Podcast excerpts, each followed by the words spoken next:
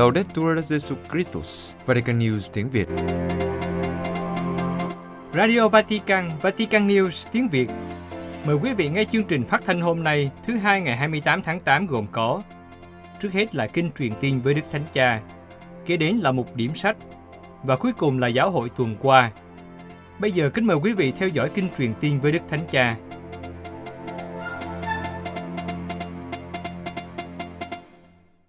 Trưa Chủ nhật ngày 27 tháng 8, Đức Thánh Cha đã chủ sự buổi đọc kinh truyền tin với các tín hữu hiện diện tại quảng trường Thánh Phêrô. Ngài đã có một bài huấn dụ ngắn dựa trên đoạn tin mừng Chủ nhật thứ 21 thường niên.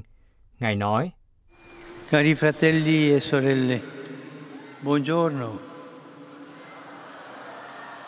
Oggi nel Vangelo Gesù chiede ai discepoli una bella domanda.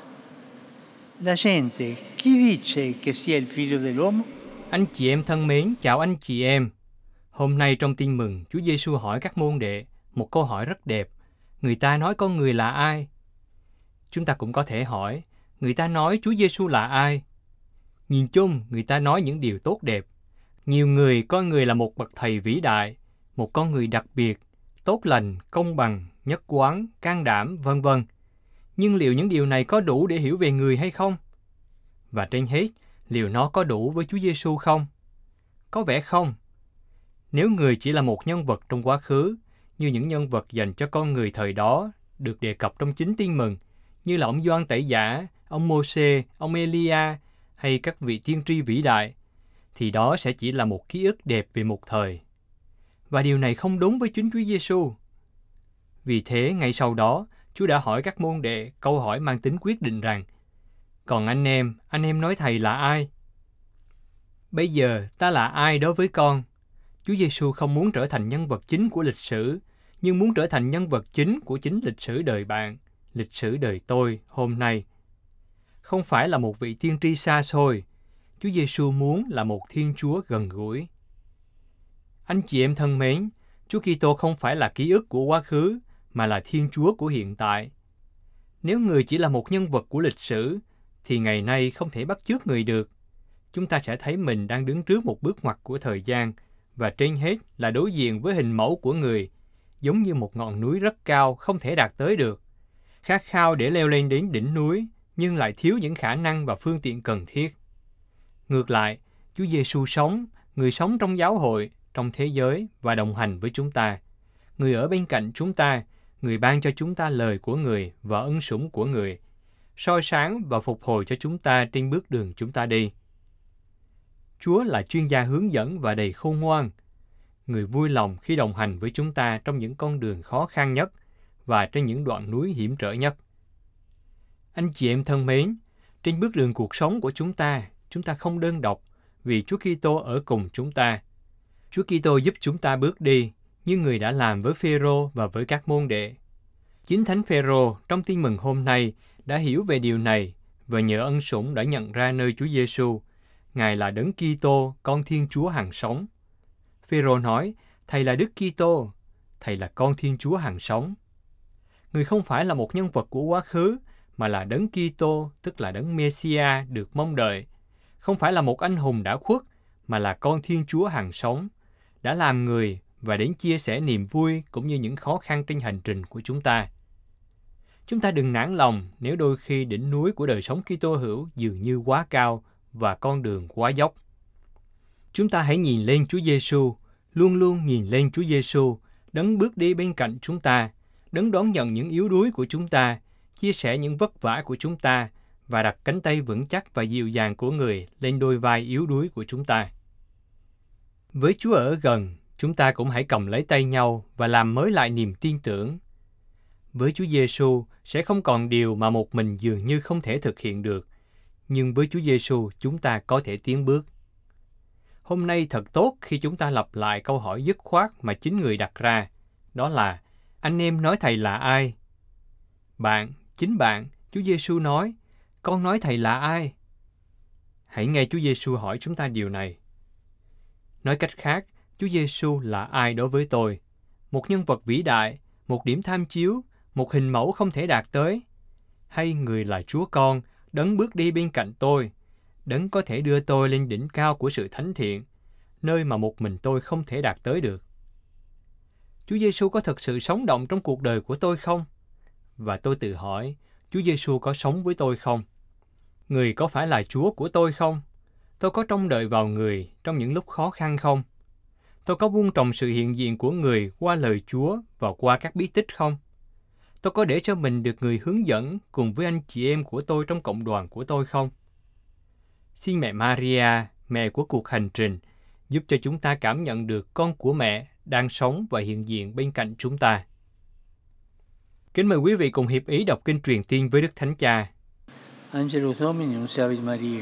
et concepit de Spiritu Sancto. Ave Maria, gratia plena, Dominus tecum, benedicta tui mulieribus, et benedictus fructus ventris tui, Iesus. Sancta Maria, Mater Dei, ora pro nobis peccatoribus, nunc et in hora mortis nostre. Amen. Ecce Silla Domini. Fiat mi secundum verbum tuum. Ave Maria, gratia plena, Dominus tecum, benedicta tui mulieribus, et benedictus fructus ventris tui, Iesus.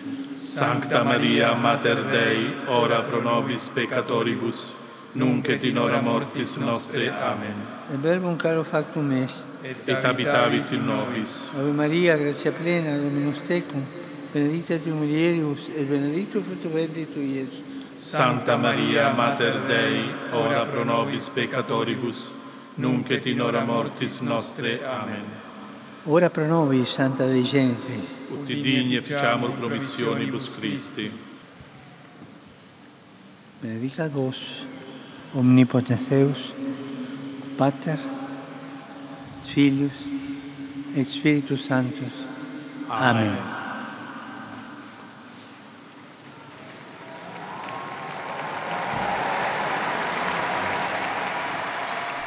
Sau kinh truyền tiên, Đức Thánh Cha nói rằng, thứ năm này tôi sẽ khởi hành chuyến tông du trong vài ngày đến trung tâm châu Á, đến Mông Cổ. Đó là một chuyến viếng thăm được nhiều người mong đợi. Sẽ là một cơ hội để đón nhận một giáo hội tuy nhỏ về số lượng, nhưng sống động trong đức tin và lớn lao trong đức ái. Và cũng được gặp gỡ gần gũi với một dân tộc cao quý, khôn ngoan, với truyền thống tôn giáo vĩ đại mà tôi có vinh dự được biết, đặc biệt trong bối cảnh của một sự kiện liên tôn giáo. Sau đó Đức Thánh Cha nhắn gửi đến người dân Mông Cổ rằng, tôi rất vui được ở giữa quý vị như là người anh em của tất cả mọi người. Tôi xin cảm ơn chính quyền của quý vị vì lời mời hữu nghị và tất cả những người đang chuẩn bị cho chuyến viếng thăm của tôi bằng sự dấn thân lớn lao. Và cuối cùng, Đức Thánh Cha xin mọi người cùng đồng hành với Ngài bằng lời cầu nguyện trong chuyến viếng thăm Mông Cổ sắp tới.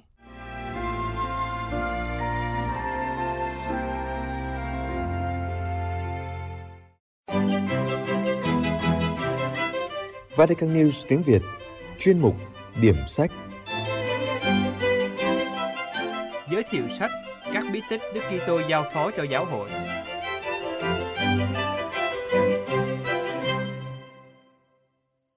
Chào mừng bạn đến với chuyên mục điểm sách của Vatican News tiếng Việt. Chuyên mục điểm sách được phát vào thứ hai hàng tuần với mong muốn giới thiệu đến thính giả những tác phẩm công giáo. Chúng tôi hy vọng rằng chuyên mục sẽ mang đến cho bạn những cuốn sách hay và ý nghĩa, hầu giúp thăng tiến đời sống đức tin cũng như cổ võ những giá trị Kitô giáo và nhân văn. Kính chào quý thính giả. Tuần này chúng ta cùng đến với tác phẩm Các bí tích của Đức Kitô được giao phó cho giáo hội. Tác giả Linh mục Du Xe Phạm Quốc Điềm.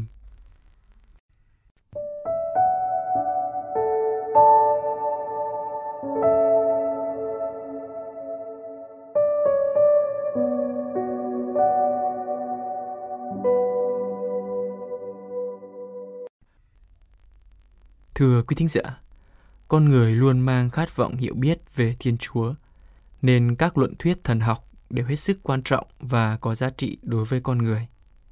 Thực vậy, thế giới mặc dầu đã tỏ ra muôn ngàn dấu hiệu từ khước Thiên Chúa, nhưng thực ra lại đang đi tìm kiếm Ngài bằng những đường lối bất ngờ và đang tha thiết cảm thấy cần có Ngài. Trích lời Đức Giáo Hoàng Phaolô sáu trong tông huấn Evangelii Nunciandi.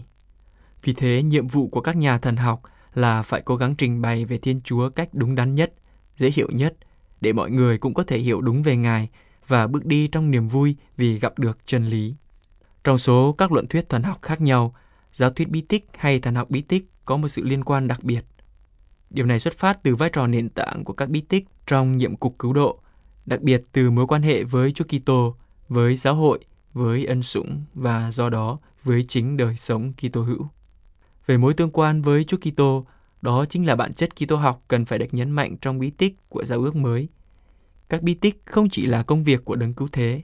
Theo đó, tất cả các bí tích đều do Chúa Kitô thiết lập và hiệu quả đều bắt nguồn từ cuộc vượt qua của người.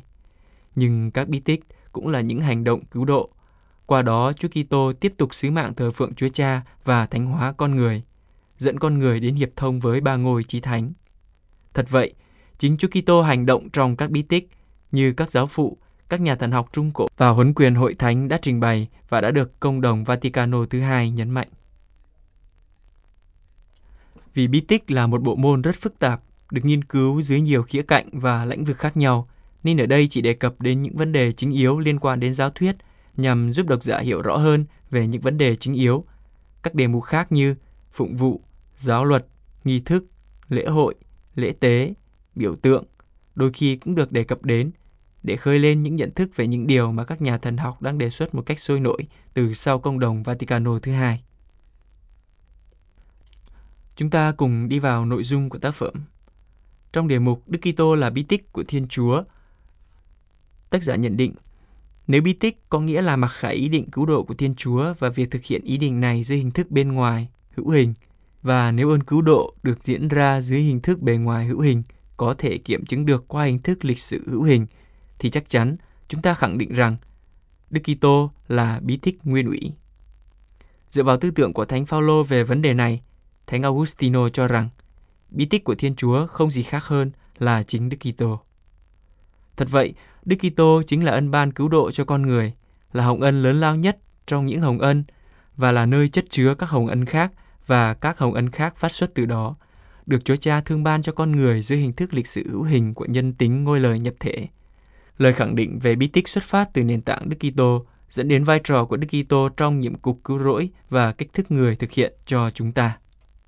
Trước hết, về vai trò của Đức Kitô trong nhiệm cục cứu độ, chúng ta nhận thấy Thiên Chúa từ trước muôn đời trong sự viên mãn của ba ngôi thần tính đã muốn thông truyền ân phúc cho con người. Thiên Chúa của Thánh Kinh không là một Thiên Chúa tự khép kín, nhưng rộng mở cho loài người trong một cuộc đối thoại liên tục và thần tình.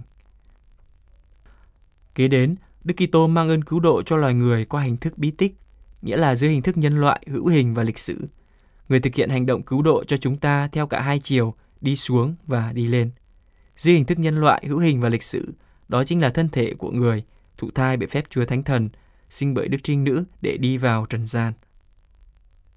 Đồng thời, trong lời nói thường ngày của Đức Kitô thành Nazareth, Ngài đã sử dụng các khái niệm và phạm trù văn hóa, xã hội của dân Ngài để mặc khải lời Thiên Chúa cho con người. Lời của Đức Kitô là phiên bản nhân loại của lời Thiên Chúa. Cũng vậy, khi Đức Kitô chúc lành cho đám đông, giúp đỡ kẻ nghèo hèn, chữa lành người đau yếu, tha thứ tội lỗi, góc thương Lazaro đã chết, thì chính Thiên Chúa qua bí tích của con một nhập thể dưới hình thức của con người đã thực hiện tất cả những điều đó.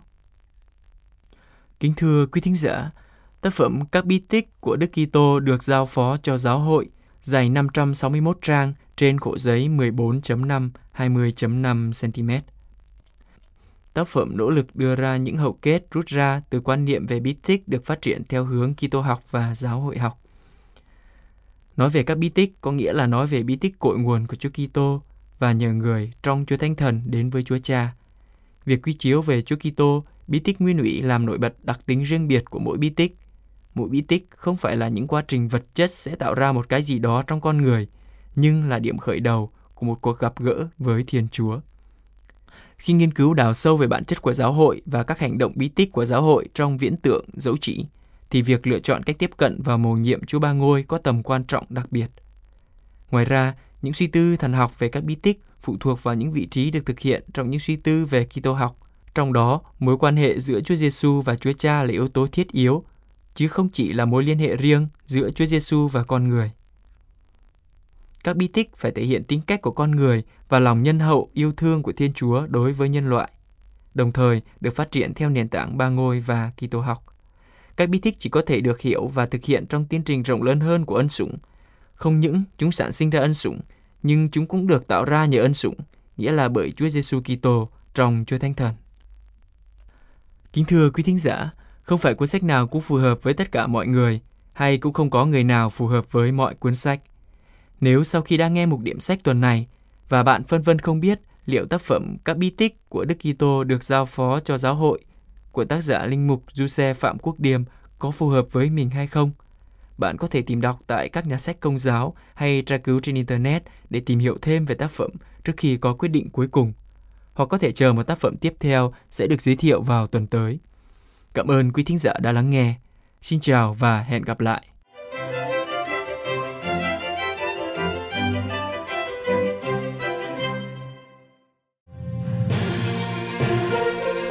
Vatican News tiếng Việt Chuyên mục Giáo hội tuần qua Đức Thánh Cha hy vọng Ngày Giới Trẻ Thế Giới tại Lisbon tiếp tục là ký ức sống động về tình yêu Thiên Chúa giữa dân người. Lisbon, Đức Thánh Cha đã gửi thư đến Đức Hồng Y Manuel Clemente, nguyên thượng phụ Lisbon, bày tỏ hy vọng với sự trợ giúp của Thiên Chúa, Đại hội Giới Trẻ Thế Giới tại Lisbon 2023 tiếp tục là ký ức sống động về công cuộc cứu độ của Thiên Chúa giữa dân người. Trong lá thư đề ngày 10 tháng 8 do Tòa Thượng phụ Lisbon công bố hôm thứ Ba ngày 22 tháng 8, Đức Thánh Cha cho biết khi trở về lại Roma từ Đại hội Giới Trẻ Thế giới Lisbon, Ngài cảm thấy tâm hồn rất vui vì đã có cơ hội đến Bồ Đào Nha từ ngày 2 đến ngày 6 tháng 8 để ở với cộng đoàn đa dạng và tràn đầy hy vọng. Đức Thánh Cha cảm ơn tất cả mọi người thuộc về cộng đoàn này, khuyến khích họ tiếp tục bước đi với lòng kiên trì và can đảm, làm chứng cho tất cả mọi người về tình yêu thương xót của Cha trên trời. Đức Thánh Cha mong muốn với sự trợ giúp của Chúa, Đại hội Giới Trẻ Thế giới Lisbon 2023 tiếp tục là ký ức sống động về công cuộc cứu độ của Thiên Chúa giữa dân người và hướng đến toàn thể giáo hội trên khắp thế giới mà Ngài gọi là đại gia đình. Đức Thánh Cha mời gọi đón nhận những yếu đuối của mình và vun trồng niềm tin rằng sức mạnh của chúng ta chỉ tìm được nơi Chúa. Trước đó, trong lá thư chung khi Đại hội Giới Trẻ Thế Giới kết thúc, các giám mục Bồ Đào Nha cảm ơn Đức Thánh Cha, bày tỏ cảm xúc đối với những lời dạy, những cử chỉ gần gũi và dịu dàng của Đức Thánh Cha đối với những người gặp Ngài ở Lisbon và tại Thánh địa Fatima, đặc biệt là trẻ em, những người trong hoàn cảnh mong manh và nạn nhân bị các thành viên của giáo hội lạm dụng tình dục. Đại hội Giới Trẻ Công giáo Nga lần thứ 10 San Petersburg, 350 bạn trẻ từ 54 thành phố của Liên bang Nga được tháp tùng bởi năm giám mục, các linh mục và nam nữ tu sĩ phụ trách mục vụ giới trẻ đã tham dự Đại hội toàn quốc lần thứ 10 của giới trẻ công giáo Nga được khai mạc ngày 23 tháng 8 tại nhà thờ Đức Mẹ Thăm Viếng ở St. Petersburg. Đại hội sẽ kết thúc vào ngày 27 tháng 8, có cùng chủ đề của Đại hội Giới Trẻ Thế giới Lisbon, Đức Maria trỗi dậy và vội vã lên đường, và cũng có cùng chương trình Oksana Pimenova, người chịu trách nhiệm một vụ giới trẻ trong Tổng giáo phận Moscow, giải thích với hãng tin Si về sự trùng hợp này. Ý tưởng là biến hai sự kiện thành một cuộc hành hương duy nhất. Trong những ngày này, 17 bạn trẻ Nga, những người đã tham gia Đại hội Giới Trẻ Thế Giới tại Lisbon vào đầu tháng 8, sẽ trình bày chứng từ của họ cho những người trẻ hiện diện tại đại hội ở St. Petersburg, để đến lượt các bạn trẻ có thể đưa chứng từ đó đến các giáo sứ và cộng đồng trên khắp nước Nga. Đại hội trở nên sống động vào ngày khai mạc. Mỗi sáng sẽ có các bài giáo lý trong chương trình Hãy Chủ dậy theo các nhóm từ 25 đến 30 người ở những địa điểm khác nhau trong thành phố, theo kiểu mẫu và theo các chủ đề của Đại hội Giới Trẻ ở Lisbon, nền sinh thái toàn diện, tình bạn xã hội, lòng thương xót của Thiên Chúa. Ban tổ chức giải thích rằng các cuộc gặp gỡ được tổ chức theo cách để thực hành phương pháp hiệp hành với giới trẻ để họ có thể trải nghiệm ý nghĩa của sự hiệp thông, tham gia và sứ vụ. Tuy nhiên, vào buổi chiều, họ sẽ gặp nhau tại ba giáo sứ khác nhau của thành phố để tìm hiểu các cộng đoàn và cùng nhau cử hành phụng vụ. Chương trình chiều tối bao gồm lễ hội cầu nguyện tai xê, thời gian rảnh để thảo luận hoặc cầu nguyện trong thinh lặng. Đại hội kết thúc vào ngày 27 tháng 8 với giây phút tổng hợp kết thúc và nghi thức chia tay các đại biểu. Trong chương trình cũng có cuộc gặp gỡ video với Đức Thánh Cha Francisco. Chế độ độc tài Nicaragua thu hồi tư cách pháp nhân và tịch thu tất cả tài sản của dòng tên ở nước này. Nicaragua Ngày 23 tháng 8 vừa qua, chính phủ của Tổng thống Daniel Ortega ở Nicaragua đã thu hồi tư cách pháp nhân của dòng tên và ra lệnh chuyển giao tất cả tài sản của dòng cho nhà nước. Dòng tên đã đăng ký trong hồ sơ công kể từ tháng 7 năm 1995 theo thỏa thuận cấp bộ trưởng số 105-2023 OSFL được đăng ngày 23 tháng 8 trên La Gazzetta, tờ báo chính thức của chế độ, Bộ trưởng Bộ Nội vụ Maria Amelia Coronel Kinloch đã phê chuẩn việc hủy bỏ tư cách pháp nhân của dòng tên Nicaragua vì những vi phạm luật. Tài liệu nói rõ rằng văn phòng tổng trưởng lý sẽ chuyển giao tài sản và bất động sản của dòng tên cho nhà nước Nicaragua. Trên thực tế, chính phủ Nicaragua đã bắt đầu tịch thu tài sản của dòng tên vài ngày trước đó. Chế độ độc tài cáo buộc rằng dòng đã không báo cáo tài chính cho các giai đoạn thuế 2020, 2021 và 2022. Trong một tuyên bố, Liên minh Đại học Nicaragua đã lên án việc tịch thu bởi chế độ độc tài Sandinista của Daniel Ortega, tuyên bố nói rằng hành động này chỉ là một chương khác trong cuộc đàn áp không ngừng nghỉ của chế độ Sandinista đối với giáo hội công giáo và đức tin điều nuôi dưỡng đất nước chúng ta. Vào ngày 15 tháng 8, chính phủ Nicaragua đã tịch thu Đại học Trung Mỹ do dòng tên thành lập và tài sản của đại học với cáo buộc rằng đây là trung tâm khủng bố. Sau đó, vào ngày 19 tháng 8, chế độ độc tài này đã tịch thu không lý do chính đáng nơi cư trú của các tu sĩ dòng tên ở Villa Carmen nằm cạnh đại học nhưng thuộc sở hữu của dòng, không thuộc đại học. Liên minh Đại học Nicaragua nói rằng chế độ độc tài Sandinista đe dọa khả năng hoạt động của vô số công việc bác ái mà các tu sĩ dòng tên thực hiện trong nước, ảnh hưởng đến cuộc sống của những người dễ bị tổn thương nhất. Do đó, Liên minh kêu gọi cộng đồng quốc tế và những người bảo vệ nhân quyền và tự do tôn giáo đoàn kết trong việc lên án và hành động chống lại sự phẫn nộ này của chế độ độc tài Sandinista. Sau khi dòng tên bị hủy bỏ tư cách pháp nhân và chuyển giao toàn bộ tài sản cũng như bất động sản cho nhà nước Nicaragua, tỉnh dòng Trung Mỹ của dòng kêu gọi ông Ortega và vợ ông, Phó Tổng thống Rosario Murillo, chấm dứt đàn áp ở nước này và chấp thuận tìm kiếm một giải pháp hợp lý dựa trên sự thật, công lý, đối thoại, tôn trọng nhân quyền và pháp quyền. Dòng cũng kêu gọi tôn trọng quyền tự do và sự toàn vẹn của các tu sĩ dòng tên và những người cộng tác với họ hoặc những người mà họ cộng tác. Các giám mục Hoa Kỳ yêu cầu tòa án tối cao cấm sở hữu vũ khí đối với người đã có hành vi bạo lực gia đình. Washington Hội đồng giám mục Hoa Kỳ công bố một bản góp ý, theo đó yêu cầu tòa án tối cao ra quyết định cấm người đã từng có hành vi bạo lực gia đình sở hữu và mang vũ khí. Tài liệu đề cập đến trường hợp của Jackie Rahimi, người đã có tiền án buôn bán ma túy và sau đó còn có hành vi bạo lực đối với người thân. Cảnh sát đã phát hiện trong nhà Rahimi có một khẩu súng trường và một khẩu súng lục theo luật liên bang năm 1994 về sở hữu súng và mang vũ khí đối với người đã có hành vi bạo lực gia đình, Rahimi bị buộc tội tàn trữ súng trái phép. Vào ngày 2 tháng 2 năm nay, một hội đồng gồm 3 thẩm phán của Tòa Phúc thẩm khu vực thứ 5 liên bang đã ra phán quyết rằng lệnh cấm liên bang là vi phạm hiến pháp theo tu chính án thứ hai, dựa trên phán quyết mang tính bước ngoặt của tòa án vào tháng 6 năm 2022, được biết đến là Hiệp hội Súng trường và Súng lục bang New York kiện người đứng đầu cảnh sát New York Bruin. Phán quyết này đã đảo ngược giới hạn của bang New York về việc mang súng ngắn bên ngoài nhà. Trước phán quyết này, Hội đồng Giám mục Hoa Kỳ công bố một bản góp ý, theo đó yêu cầu tòa án tối cao ra quyết định cấm người đã từng có hành vi bạo lực gia đình, sở hữu và mang vũ khí. Các giám mục viết, các nguyên tắc cơ bản của trật tự xã hội được phản ánh theo nhiều cách trong truyền thống lịch sử pháp lý quốc gia và trong giáo huấn xã hội công giáo, bao gồm vai trò của chính phủ trong việc thúc đẩy công ích bằng cách bảo vệ sự sống và nhân phẩm. Tài liệu của các giám mục lập luận rằng luật liên bang năm 1994 không mâu thuẫn với trường hợp của Bruan. Trên thực tế, những cá nhân nguy hiểm đặc biệt có thể mất quyền sở hữu và mang vũ khí vì họ có thể gây ra mối nguy hiểm đặc biệt cho những người gần gũi với họ và cho công ích. Đề cập đến việc hạn chế sử dụng súng, tài liệu nêu rõ sự cần thiết phải phù hợp với truyền thống lịch sử của quốc gia về các quy định như thế. Tài liệu nhìn nhận quyền tự chủ gia đình và các tổ chức xã hội dân sự, nhưng quyền này phải có giới hạn. Vì vậy, luật pháp phải can thiệp Thực tế, quyền giữ và mang vũ khí có thể bị hạn chế trong những tình huống mà việc sở hữu vũ khí thay vì giúp đỡ lại có thể gây hại cho những nạn nhân vô tội.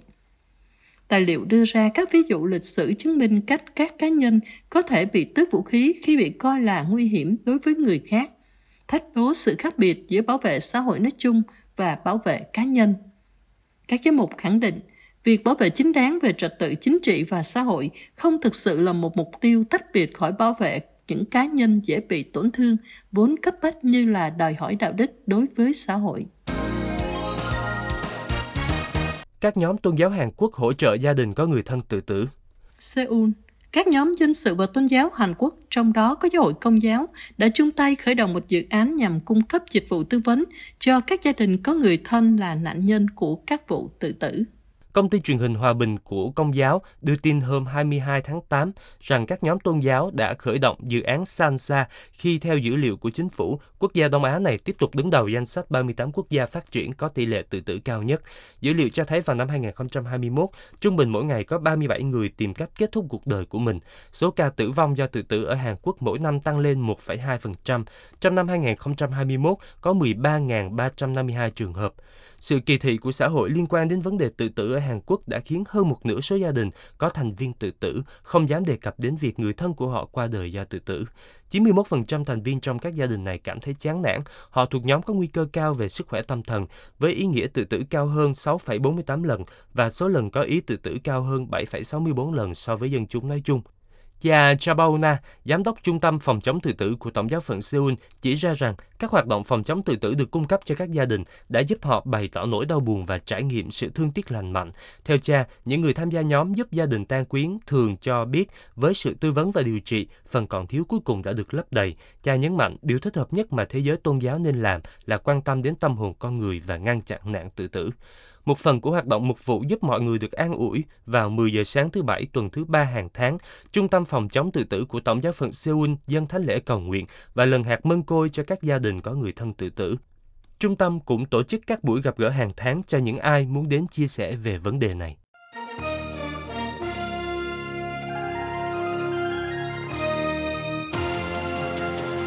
Cảm ơn quý vị đã chú ý lắng nghe chương trình Radio Vatican của Vatican News tiếng Việt. Xin Thiên Chúa chúc lành cho quý vị và toàn gia quyến. Laudetur Jesu Christus, ngợi khen Chúa Giêsu Kitô.